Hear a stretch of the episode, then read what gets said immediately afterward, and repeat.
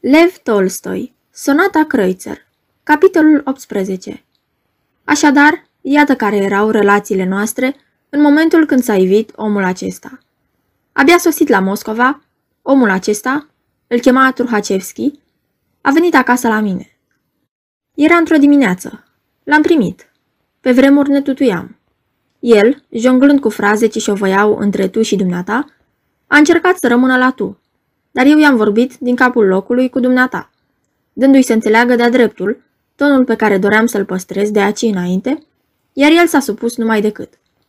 Îmi displăcuse cu totul, chiar de la prima vedere.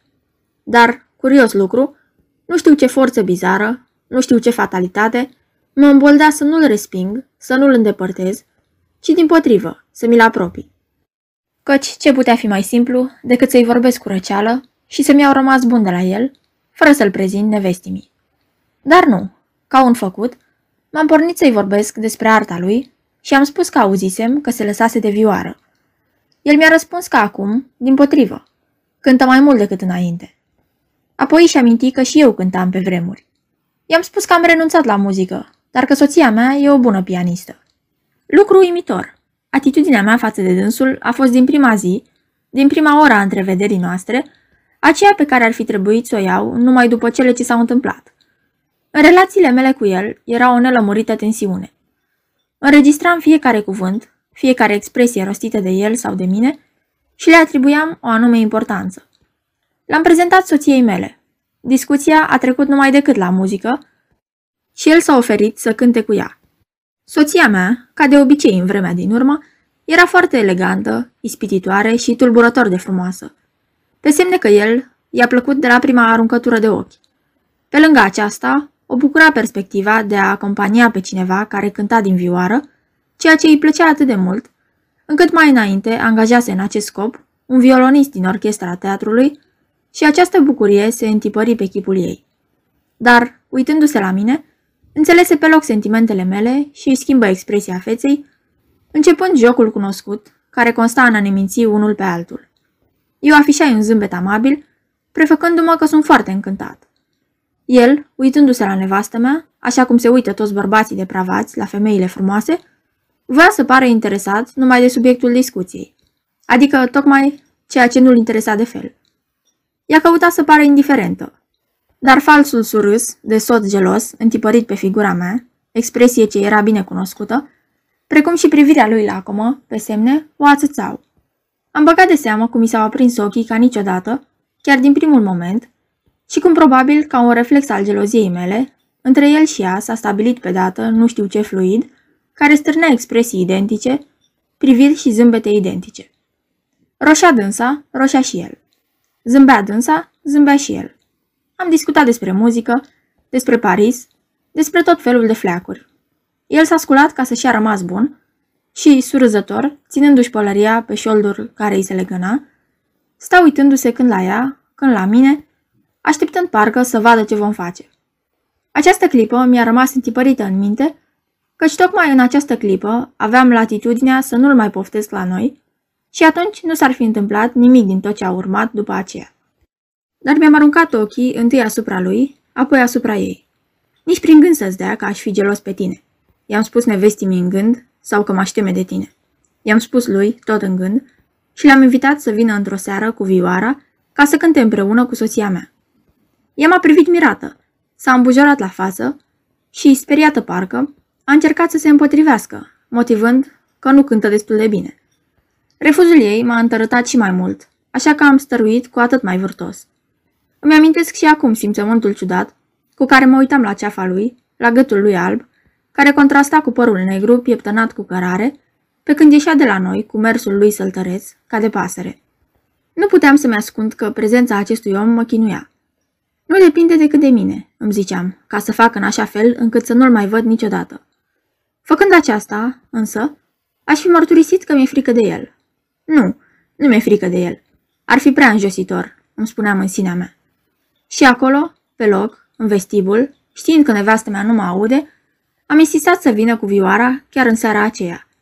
El îmi făgădui și apoi plecă. Seara a venit cu vioara și au cântat împreună.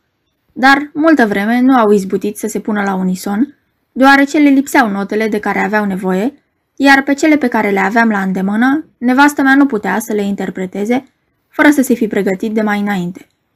Eu eram pe vremea aceea mare meloman și retrăiam la oaltă cu ei muzica executată. Am aranjat pupitrul lui și întorceam filele. Au cântat totuși ceva, niște cântece fără cuvinte și o sonatină de Mozart. El cânta admirabil și poseda în cel mai înalt grad ceea ce numim ton. Pe lângă aceasta, avea gust subțire și ales, cu totul străin de caracterul său. Era de bună seamă un interpret mult superior soției mele și o ajuta, lăudând în același timp, foarte curtenitor, felul ei de a cânta. Avea o conduită ireproșabilă. Nevastă mea părea că nu se interesează decât de muzică și se purta cât se poate de simplu și firesc. Eu însă, deși mă străduiam să par că mă interesez de muzică, m-am chinuit necontenit toată seara din pricina geloziei. Din cea din tâi clipă, când privirea lui s-a încrucișat cu asoției mele, mi-am dat seama că fiara care zăcea în fiecare din ei, în ciuda situației de fapt și a tuturor convențiilor sociale, întreba, e voie? Și răspundea, o, oh, da, nici vorbă. Îmi dădeam seama că el nu se așteptase de fel ca nevastă mea, o moscovită, să fie o femeie atât de atrăgătoare și că aceasta îi făcea o deosebită plăcere. Căci nu se îndoia câtuși de puțin de încuvințarea ei. Esențialul era doar ca soțul nesuferit să nu-i stingerească. Dacă aș fi fost un om neîntinat, n-aș fi priceput lucrul acesta. Dar, asemenea celor mai mulți dintre bărbați, tot așa gândisem și eu despre femei, până m-am însurat și de aceea citeam în sufletul lui ca într-o carte deschisă.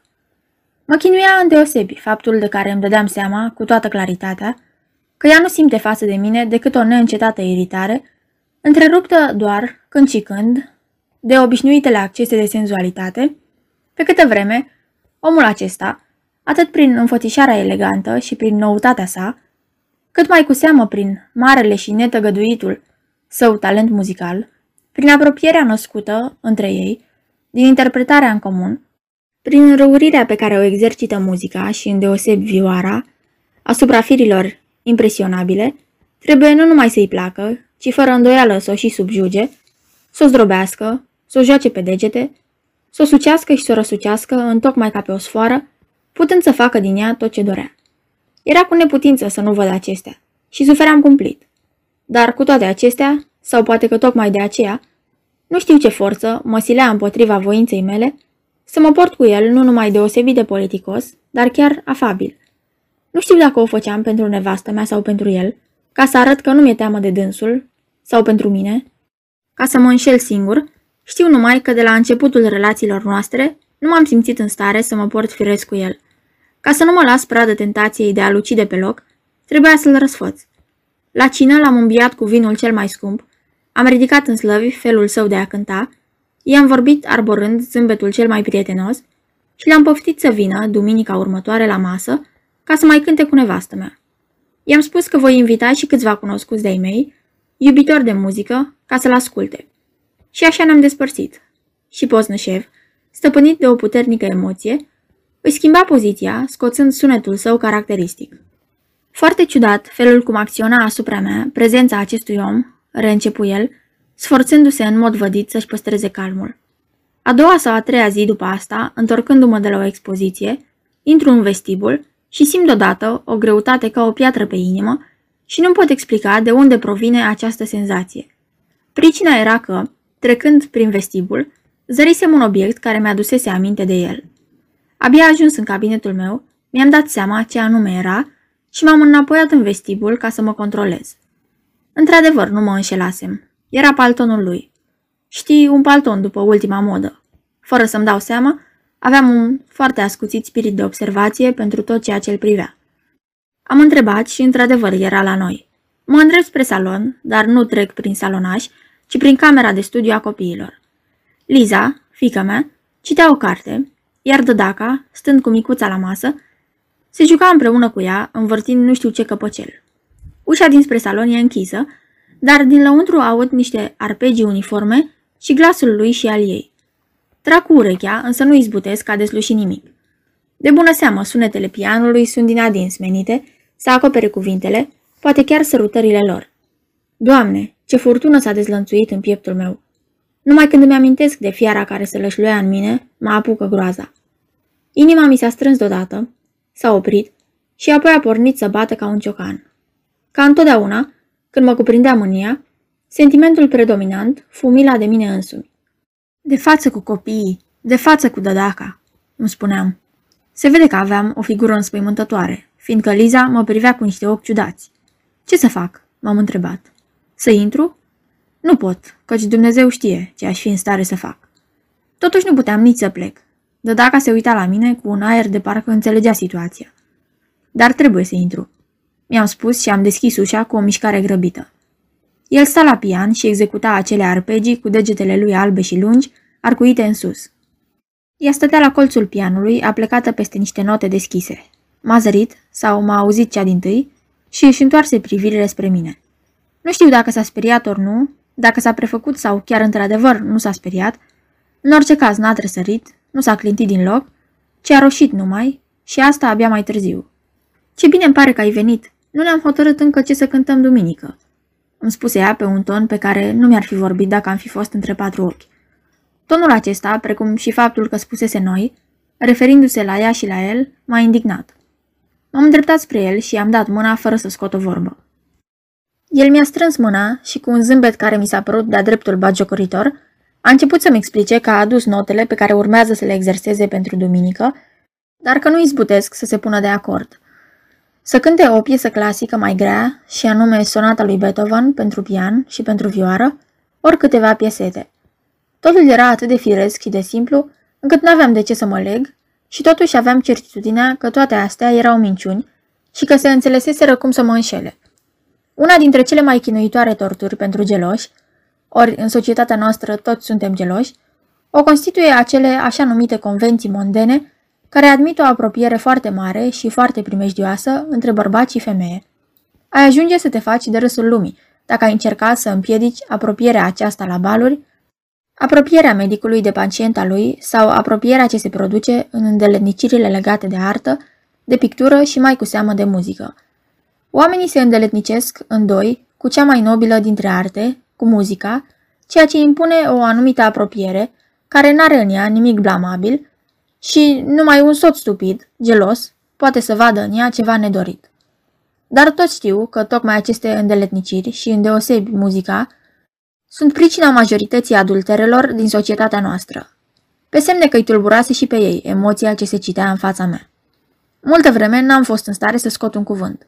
Eram ca o sticlă întoarsă cu gâtul în jos, din care apa nu curge, fiindcă este prea plină.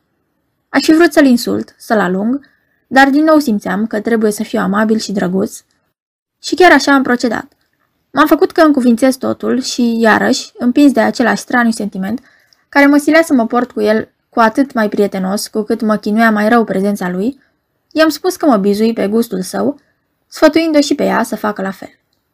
El a mai rămas atât cât trebuia, ca să șteargă impresia neplăcută pe care o creasem când am intrat brusc în cameră, cu figura răvășită și fără să scot o vorbă. Apoi ne-a părăsit, prefăcându-se că, în sfârșit, hotărâseră ce aveau să cânte a doua zi.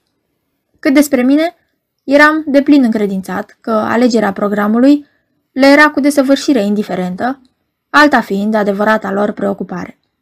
Cu o deosebită politețe, l-am petrecut până în vestibul, cum să nu petreci un om care vine cu gândul să destrame liniștea și să distrugă fericirea unei familii. I-am strâns cu deosebită amabilitate, mâna albă și molatică.